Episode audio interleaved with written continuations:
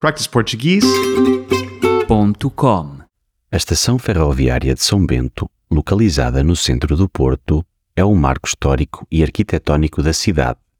O primeiro comboio chegou a São Bento em 1896, mas a construção da estação não estaria concluída até 1916. Desde então, tem sido um importante ponto de passagem para milhões de viajantes. Uma das principais atrações da estação de São Bento é a sua decoração interior, a qual é uma verdadeira obra de arte.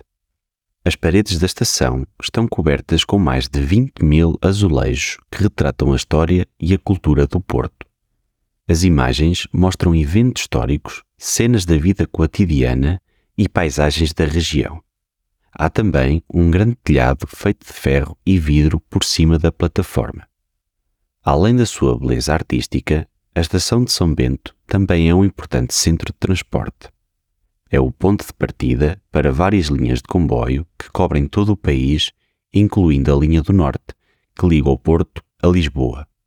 A estação também está ligada ao Metropolitano do Porto e ao serviço de autocarros da cidade.